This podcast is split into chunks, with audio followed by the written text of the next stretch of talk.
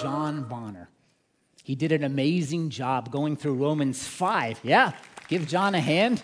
Um, and right at the end of that, this chapter from 5 to 6 is pretty challenging.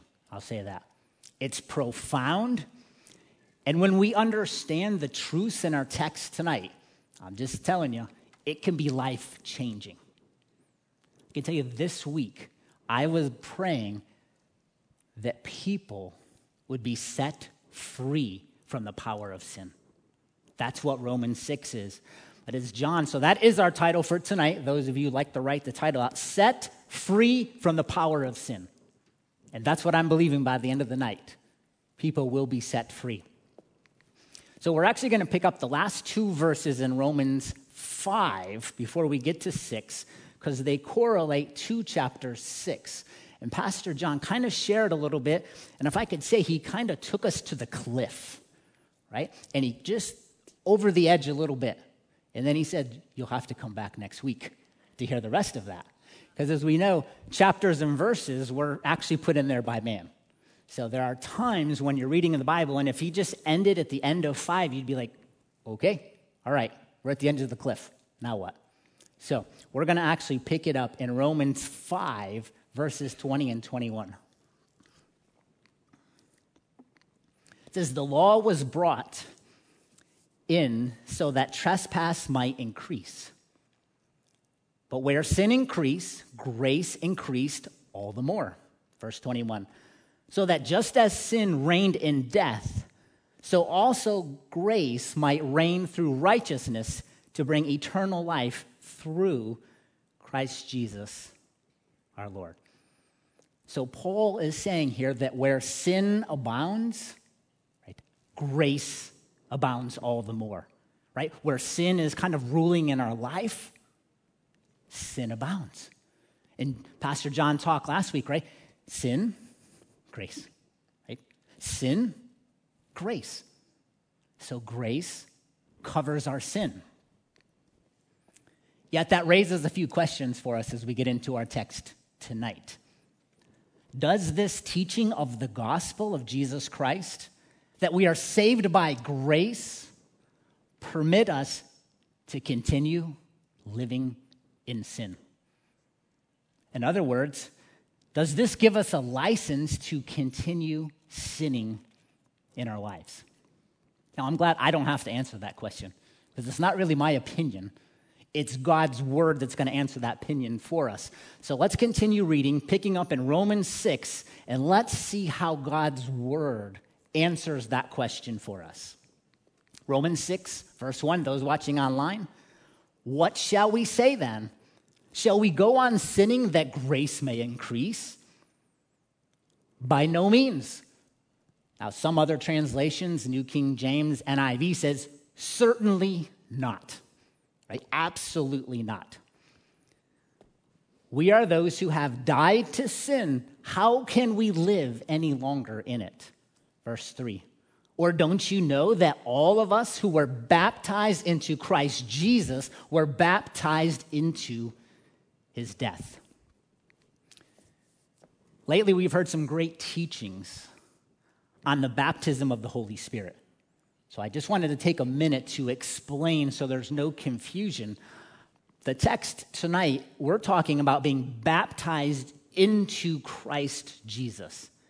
These are actually two separate baptisms, although I can say they might happen at the same time. So the moment that we surrender our life to Jesus Christ, right? That moment that we accept the Lord as our Savior, we are baptized into Christ Jesus. The moment that we accept Him. And our identity with Christ is His death and His resurrection.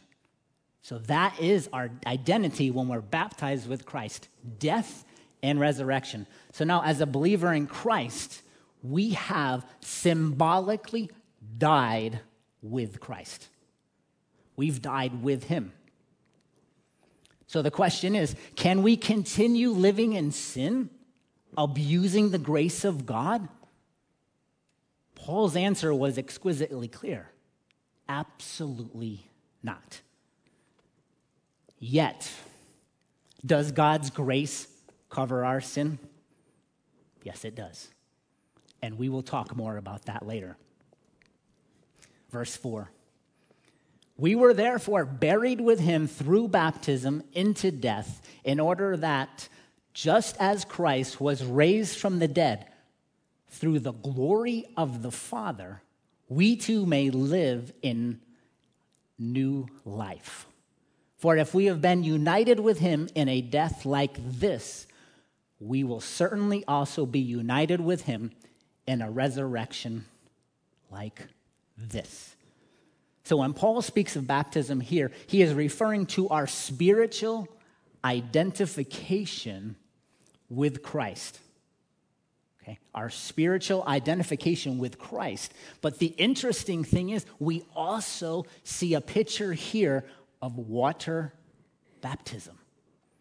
So we see two things in this verse. Positionally, our union with Christ in his death took place, you ready? 2,000 years ago. Okay, so for you thinkers, right? Some of the engineers, try to wrap your mind around this concept. Because of our identification and faith in Christ, we, we died with Christ 2,000 years ago. Okay, I said this is kind of a profound text tonight, very interesting. But positionally, we have died with Christ. And when we are water baptized, the other part of the scripture, it is like it is a likeness of what happened then 2000 years ago. So on the screen we have it for you tonight. Water baptism identifies us with Christ in his death, burial, and his resurrection. Okay? Our immersion in the water identifies us with Christ in his death on the cross. But when we came up out of that water, and you see the smiles of people as they're being brought up out of the water, we have been resurrected from the dead, and we now walk in the power of the resurrected Christ. We walk in that power the resurrected Christ. Yes, give the Lord a hand for that. Amen. See, church, we are no longer defeated by sin because Jesus defeated the grave. Jesus defeated the grave. I have a passage in Corinthians for you on the screen 1 Corinthians 15, 56 and 57. It says, The sting of death is sin, and the power of sin is the law. But thanks be to God, He gives us the victory through our Lord Jesus Christ. He gives us that victory. See, the consequences of sin is death. Right? What is death exactly? What does that mean? It's eternal separation from God. But we, as a Christ follower, we have victory over sin because we have put our trust in the Lord Jesus Christ. I just want to encourage you if you've never taken that step before of water baptism, or maybe you were baptized maybe as a child and you really didn't make that decision for yourself, I just want to encourage you. Our next baptism will be November 12th. That's on a Saturday morning. And just keep in mind that water baptism does not save a person, but it is a commandment of the Lord to be water baptized. So I just want to encourage you, if you've never done that, just that identification and making that public profession of faith. And for some of you, maybe said, like, I've been baptized before. I encourage you just to come to a baptism. It is amazing when you just see people and they go under that water and they just come back up out of the water and you see the power of God just flowing. So I just encourage you, just come out and check out a baptism. It's always a great time just to see what the Lord is doing. All right, verse 6. For we know that our old self was crucified with him, so that the body ruled by sin might be done away with, that we should no longer be slaves of sin. we should no longer be slaves of sin. Verse 7 because anyone who has died has been free from sin. So that tells us if we've been born again into the kingdom of God, our identity with Christ and our old sinful nature has been crucified with Christ on the cross. Just let that set in for a minute. Our old nature, the old sin, has been crucified with Christ on the cross. I'm going to put up the New Living Translation as well in verse 6. For when we died with Christ, we were set free from the power of sin. And if you are taking notes, I encourage you just to write that down. That is the title of tonight. And my prayer truly is that we understand that we are set free from the power of sin. Amen?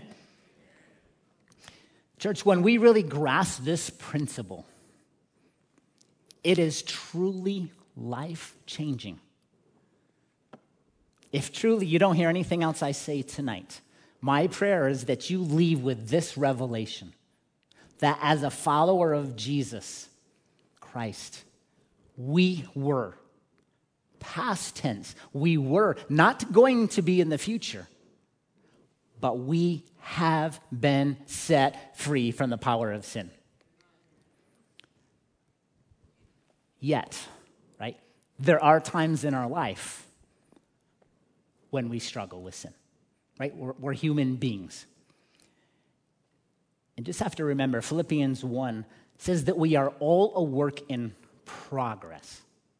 Right? We are a work in progress, and we will not be perfected until the day of Jesus Christ. So that does give us some encouragement that we will be perfected, but it will not be on this side of heaven. Now, the book of James gives us a warning about sin. And it's in the first chapter of James. And it says, when sin is full grown. So in the church, we'll call that a stronghold, right? When sin is full grown, it brings forth death. That's what the book of James says. But James is not talking about like a physical death. We all realize that, right? We sin and we don't die that day. But it's a spiritual separation from God because sin hinders our relationship with a holy God. And that's why when Jesus went to the cross, for the sin of every person, for the sin of you and for me, he said, My God, my God, why have you forsaken me? And some people may get a little confused with that. At that time, the darkest moment in history, because of God's hatred of sin, he could not look upon the sin that was laid upon his son. And for the first time, we may not always think about this, but communion between the Father and the Son was temporarily broken.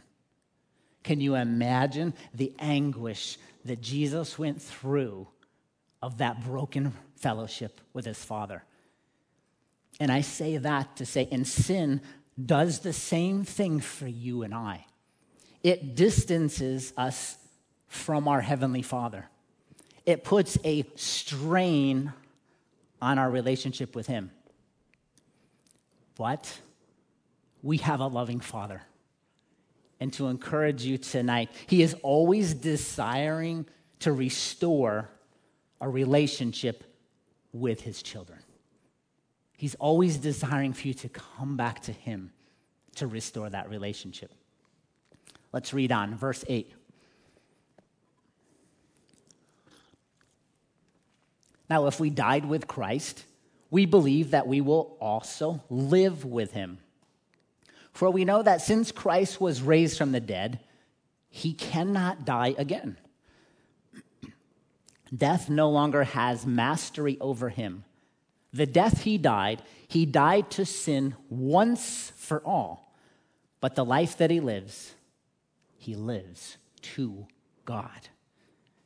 See, because we have been united with him in the likeness of his death and his resurrection, we have been set free from the power of sin. Paul says this over and over again in Romans 6. Because of that likeness of the resurrection, we are set free. Since we died with Christ on the cross, the penalty of sin has been paid. The stronghold of sin has been broken, and we, church, are no longer captive to sin. This truly can be revolutionary in a believer's life when they grasp this concept that sin no longer has controlling power over their lives because we give the victory to the Lord Jesus Christ. Because of that victory, sin no longer has controlling power. And because we've died to sin as well, we can live righteousness while we were here and also into eternity. We also see in our verse that Christ died once, one time, to break the power of sin. We all know he said on the cross, right? It is finished. Right? Death no longer has power over him. And because of our identity with him, death no longer has power over us. We may have a physical death, but we will not have a spiritual death. See, when, when an unbeliever dies, here's the other side of that. Not only is there physical death, but there is a spiritual death that takes place. It's called permanent separation from God. 2 Corinthians 5 8. It says, We are confident, yes, well pleased, rather to be absent from the body and to be present with the Lord.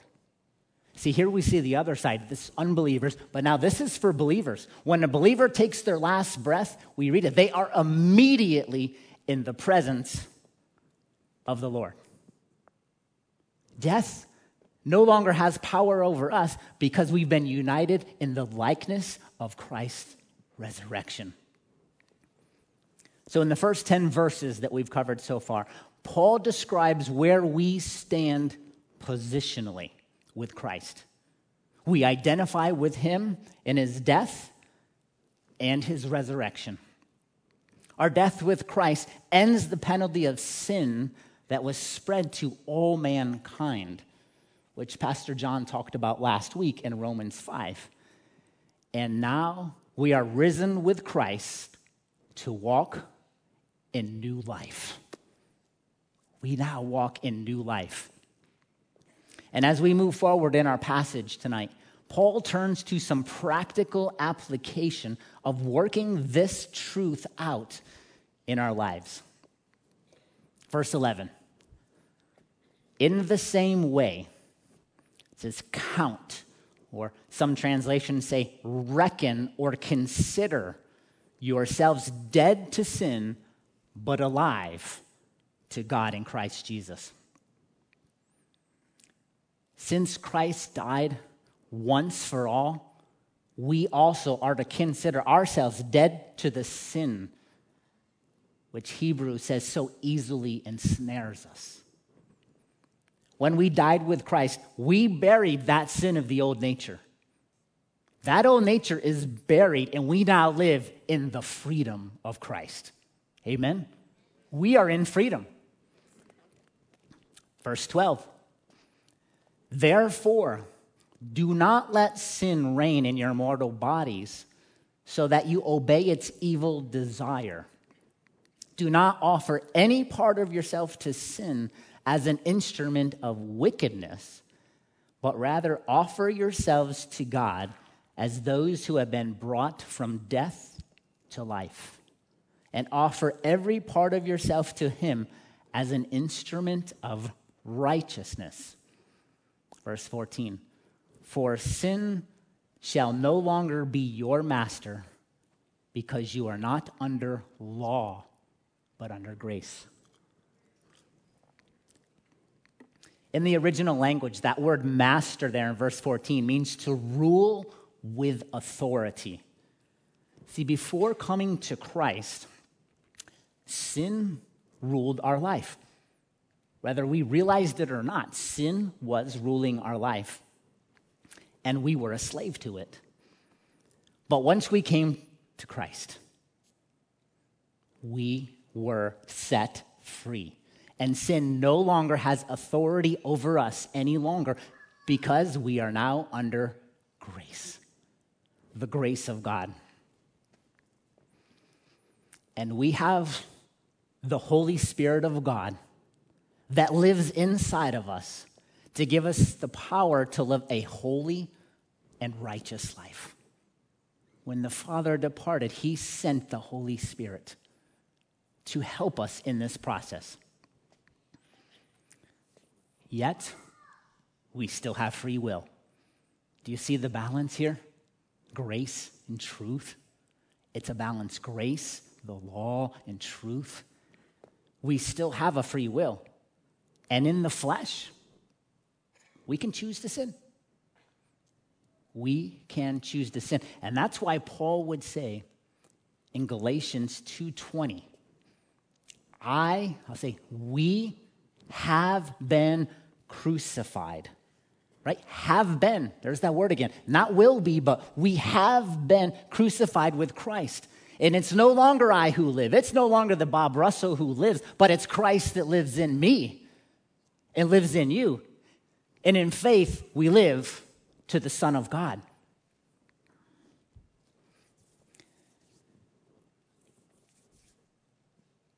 The issue that we have many times, it's our will. And we have to surrender, right? This is our will right here. Right? This is our life.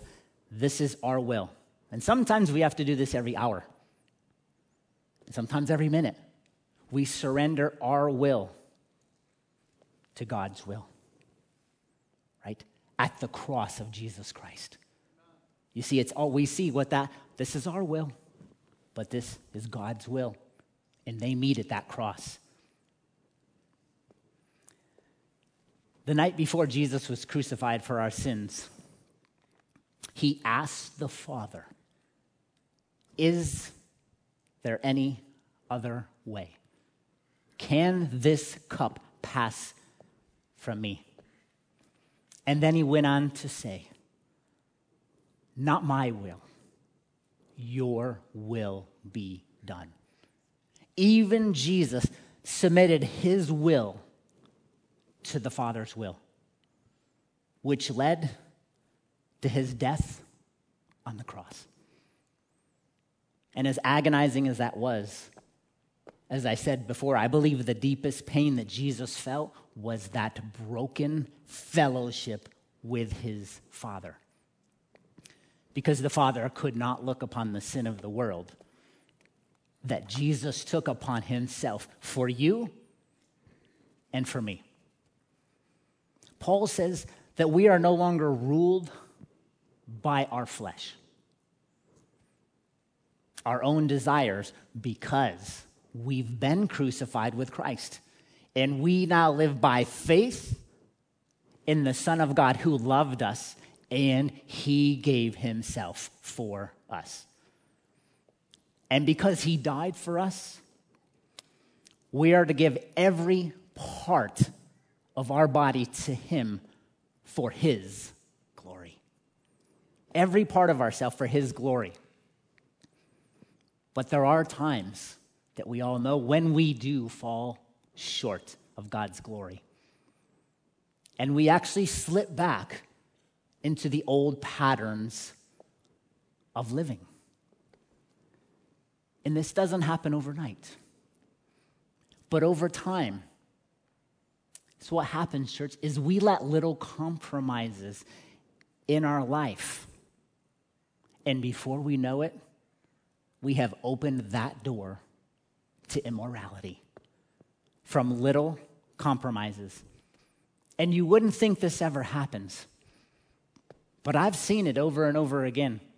Seasoned Christians who allow immorality to creep back into their lives. And as what happens is they are desensitized to the conviction of the Holy Spirit. Right? It didn't just happen overnight, but little by little, we just allow little things into our life, one by one. So, as I was preparing and thinking about this, this was a question that I asked myself, and it's something that all of us can ask. Is what I'm about to do going to glorify God? When we're making decisions in our life, this is a way to help us to stay on that narrow path. What I'm about to do, is it going to glorify God? And truly, if it does not, then we need to stay away from it. That is a way for us to stay on the right path. Let's go ahead and turn in our Bibles to 1 Corinthians 6, verse 9. 1 Corinthians 6, 9.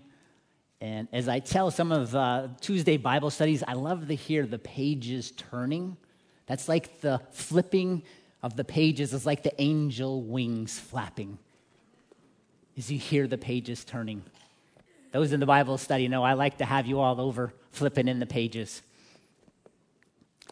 And, and we're going to look at who we were, but who we are now. Okay, were and who we are now. So 1 Corinthians 6 9 through 11. Or do you not know that wrongdoers will not inherit the kingdom of God? Do not be deceived. Anytime you read that in the Bible, it's time to really take notice. Why? Because people are being deceived. And if you knew you were being deceived, you wouldn't be deceived. So, anyways, moving on. Do not be deceived. Neither the sexual immorality, immoral, nor idolaters, nor idolaters, nor men who have sex with men, nor thieves, nor the greedy, nor drunkards, nor slanderers, nor swindlers will inherit the kingdom of God. Now, verse 11. And that is what some of you, what's the key there? Were, right? And we could all put ourselves someplace in that list. But here's the beauty of it that is who we were. Verse 11 goes on to say, But you were washed, you were cleansed, you've been sanctified, or another way of saying it, you have been made holy. And we are now in right relationship with the Lord because we've called on the Lord Jesus Christ. Here in these passages, we see a great picture of who we were, right? Past tense. But now, the good news. We have been cleansed by the blood of Jesus. In our identity, it is not in this world, but our identity is in Christ. Amen. That's who our identity is with. In 2 Corinthians 5:21 it says for he made him who knew no sin, right? We're talking about Jesus. To be sin for us that we might become the righteousness of God in him. See church, we don't need to go around condemned by sin. I want to say that again for some of you. We do not need to be condemned by sin because the Father looks through the blood of Jesus and he sees you and me as righteous. That's how he sees us the righteousness of God because we've called on the name of Jesus. Yet, we have a part to play. Point on the screen for you. Keep short accounts with God and people. Keep short accounts with God and people. See when we've blown it. We've all been there, right? We've blown it. Anybody not blown it in here, by the way? When we've blown it, if not, we'll pray later for another sin, right? Lying. let's say we've spoken poorly to our spouse or maybe a coworker. Just giving you some examples. Or we've gossiped about another person. Now, that never happens in church, by the way. Right? Gossip? You know I'm kidding. Okay. Or there's been some sort of sexual immorality. See, we confess and we repent, right? In other words, we turn and go the other way of these sins immediately. And if it's possible, we go to the other person and we make amends with them. And the promise that we have is 1 John 1 9, when it says, If we confess our sins, right? We confess our sins. God is faithful and just to forgive us our sins and to cleanse us from all unrighteousness. When we confess, He cleanses us. And you know what we call that? The grace of God. That is the grace of God. Now, as we move forward in our text tonight, we're going to turn back to Romans. I get to hear the pages turn again. For those of you who are in the Bible, turn back to Romans 6:15. We'll be in Romans the rest of the evening. And Paul is going to ask this same question again. So, because we're teaching through God's word, line by line, here we read it again. Verse 15 What then? Shall we sin because we are un- not under the law but under grace? Same response, right? By no means. Certainly not. Don't you know that when you offer yourself to someone as obedient slaves, you are a slave of the one you obey? Whether you are slaves to sin, which leads to death, or to obedience, which leads to righteousness. So, in these two verses, we see a decision that every person must make.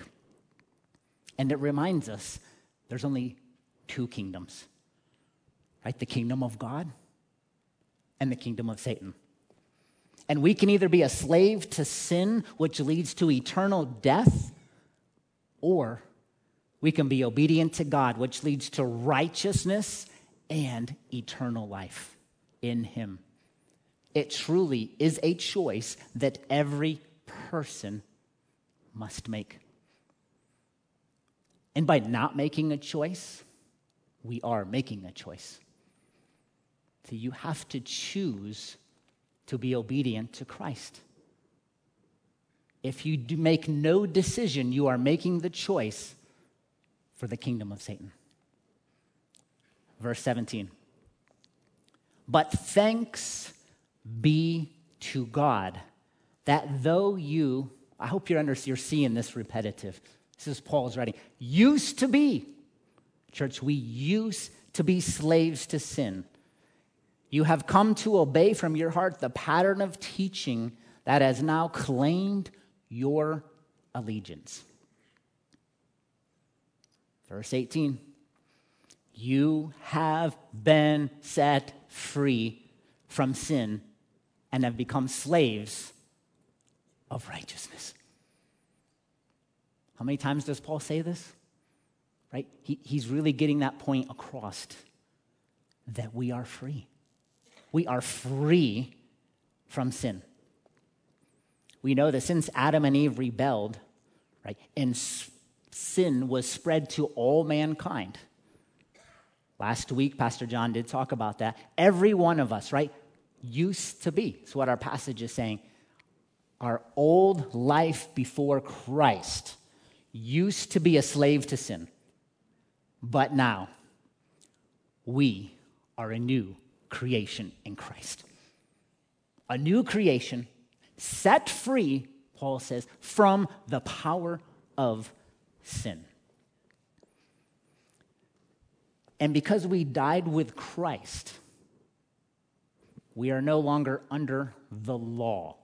Now, I recognize we have not talked too much about the law tonight, but it is intertwined in here, which leads to sin. But we are under grace that leads to righteousness. So that lends us to the question. We don't think about the law too much, right, in these days, but it is in our text here. So, what is Paul talking about, this law? I'll have it on the screen for you to see it pretty clearly. The purpose of the law. The law was our tutor, or you could say guardian, to bring us to Christ. That is the purpose of the law, to bring us to Christ, that we might be justified by faith.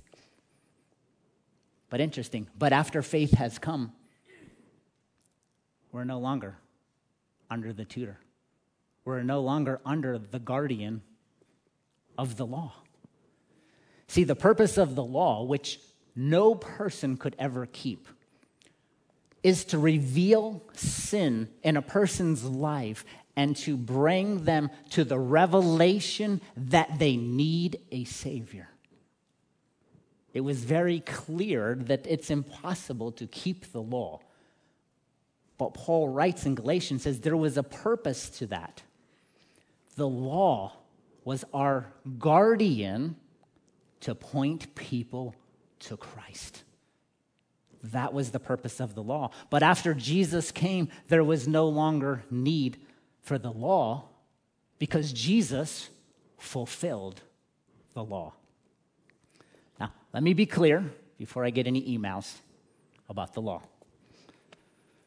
The Ten Commandments, they are very good moral principles to follow. We would all agree with that, right? Good principles to follow but that will never save a person. Right? You can never be good enough.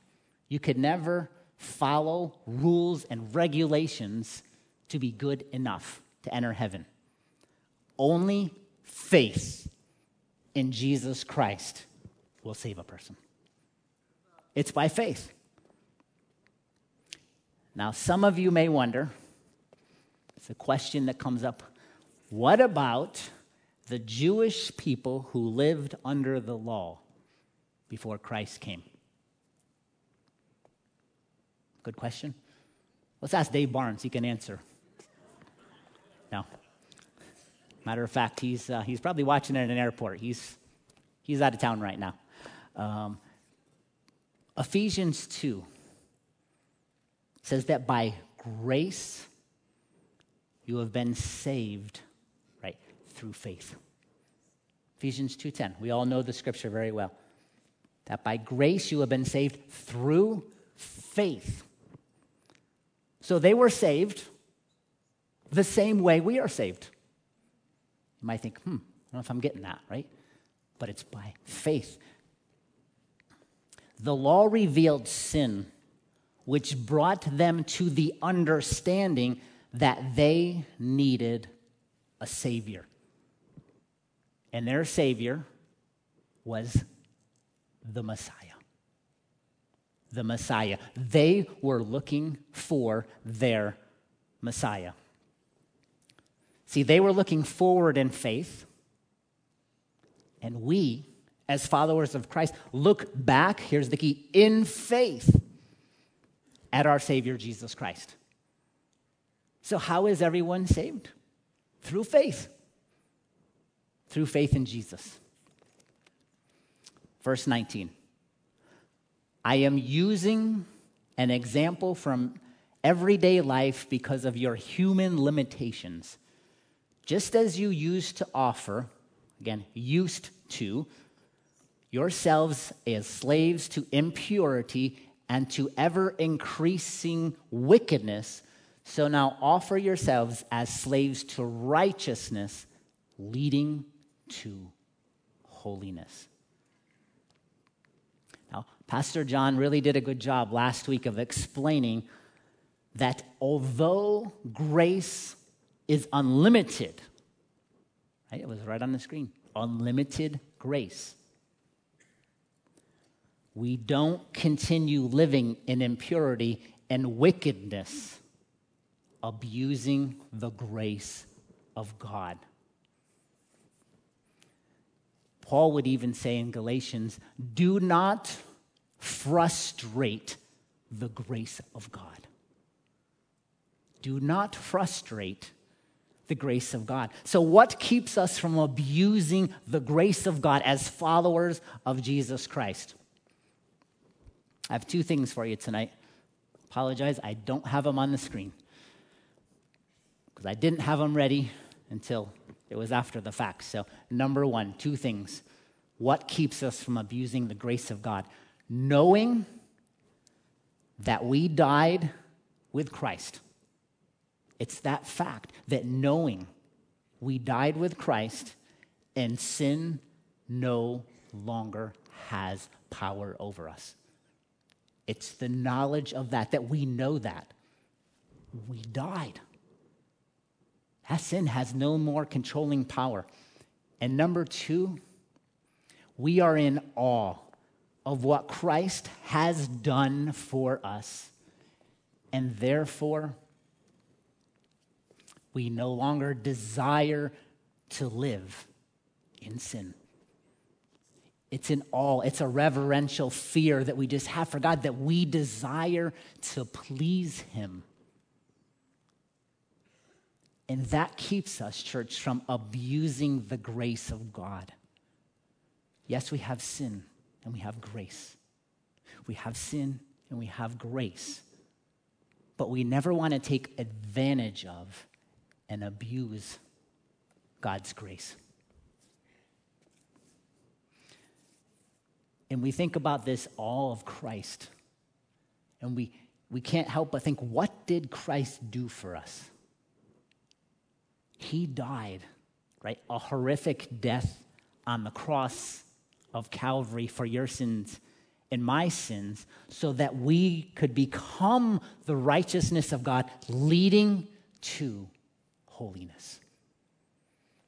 As Paul was talking about in our passages, righteousness leading to holiness.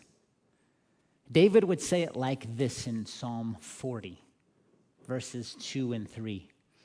He has also brought me up out of a horrible pit, out of the miry clay, and set my feet upon a rock, and established my steps. He's put a new song in my mouth Praise to our God. Many will see it and fear and will trust in the Lord. So, what has God done for us? He has saved every one of us from the miry pit of hell. Every one of us. He has saved us from that. And He has put our feet on a solid foundation, the rock of Jesus Christ. That's a solid foundation that we put our feet on that will never give away. It don't matter how strong the hurricane is. The rock of Jesus Christ will always stand. The gates of hell will never prevail against the kingdom of God. And because of this, we should be so in love with Jesus, such a desire that our heart would break to be disobedient to Him. That we have such a desire that we just want to be obedient to our Savior. Verse 20. When you were slaves to sin, you were free from the control of righteousness. What benefit did you reap at the time from the things you are now ashamed of? Those things which result in death.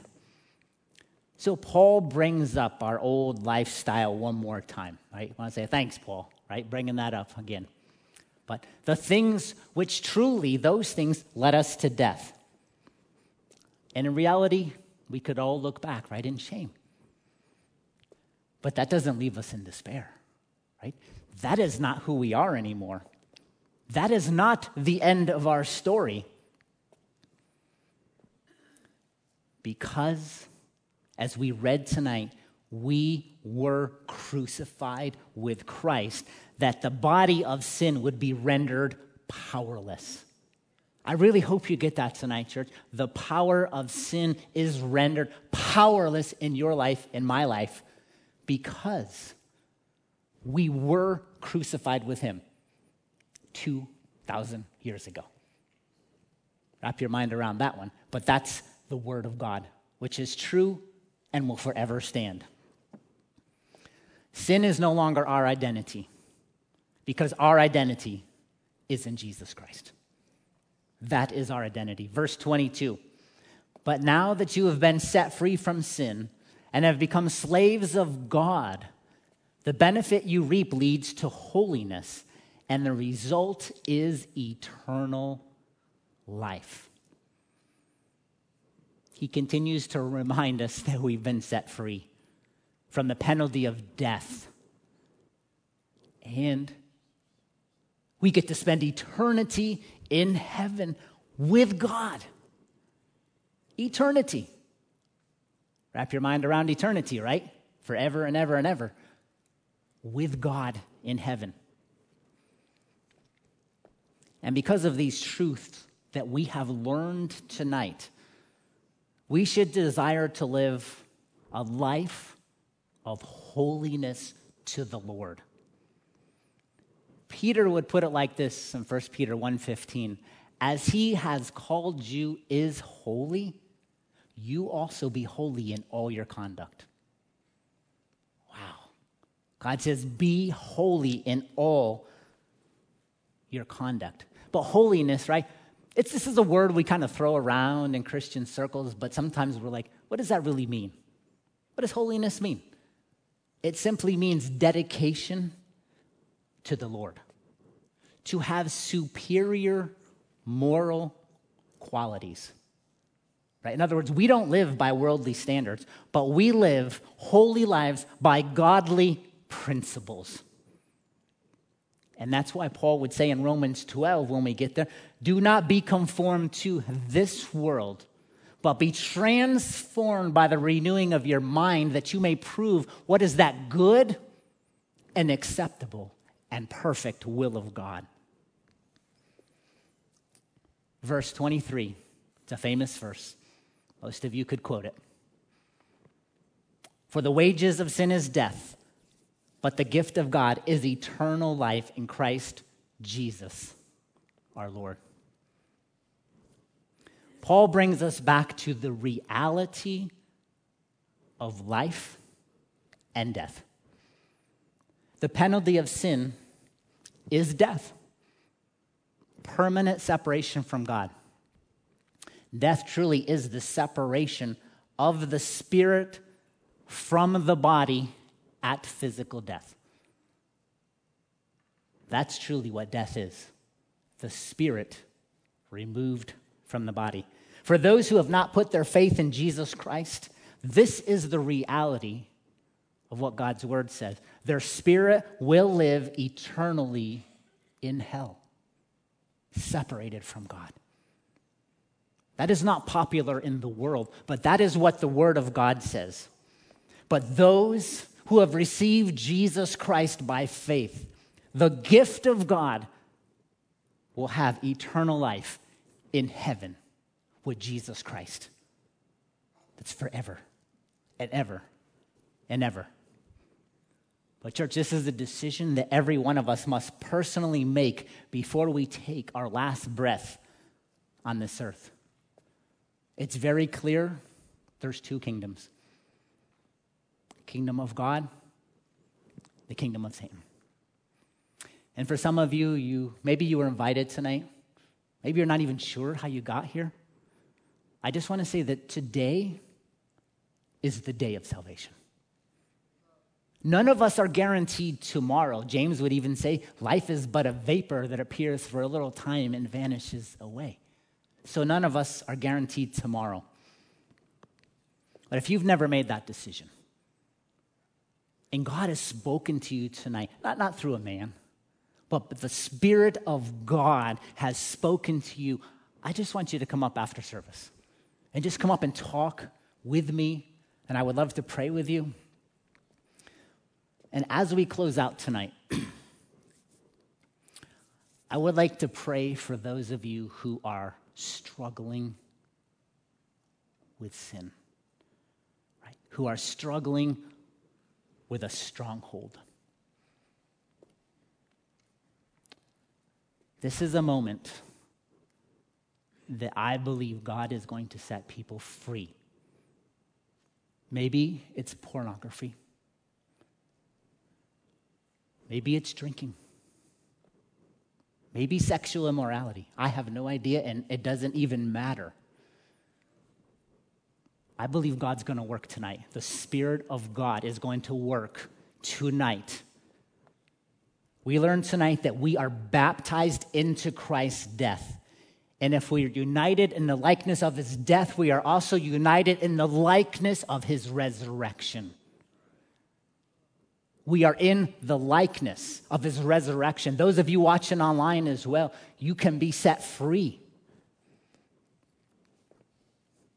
And because we were crucified with him, we are no longer slaves of sin. We have been set free, church, from the power of sin. I'm just going to ask you to make a bold step of faith as we pray, I'm just going to ask those of you who just feel the Spirit of God is, is working just to lift your hands up to the Lord. Nobody else is looking.